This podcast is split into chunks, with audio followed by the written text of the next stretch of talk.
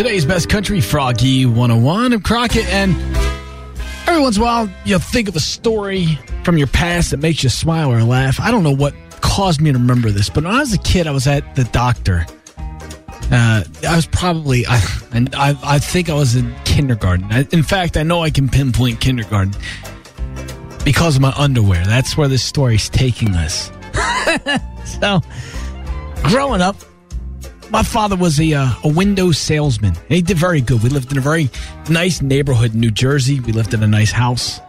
My mother was very big. Have you ever seen the Goldbergs? My mother was very big on dressing me and my brother up in matching clothes.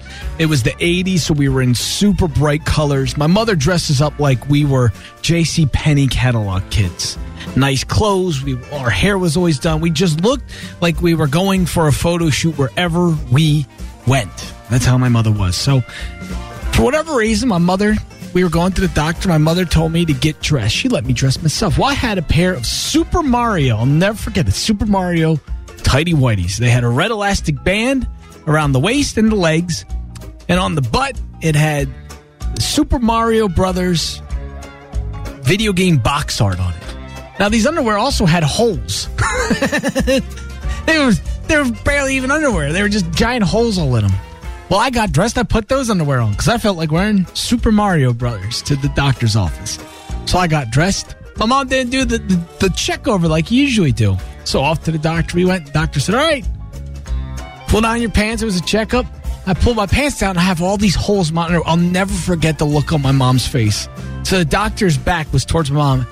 My mother's mouth dropped, and then she mouthed, "Oh my god!"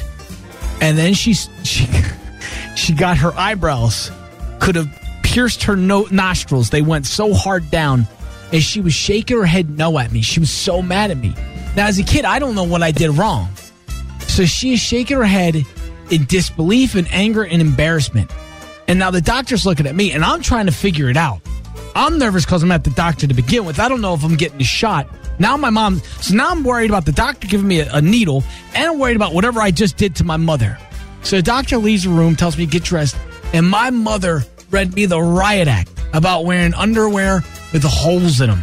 And I'll tell you what, she scarred me for life. Because if my underpants get a hole in them, they, they go right in the trash.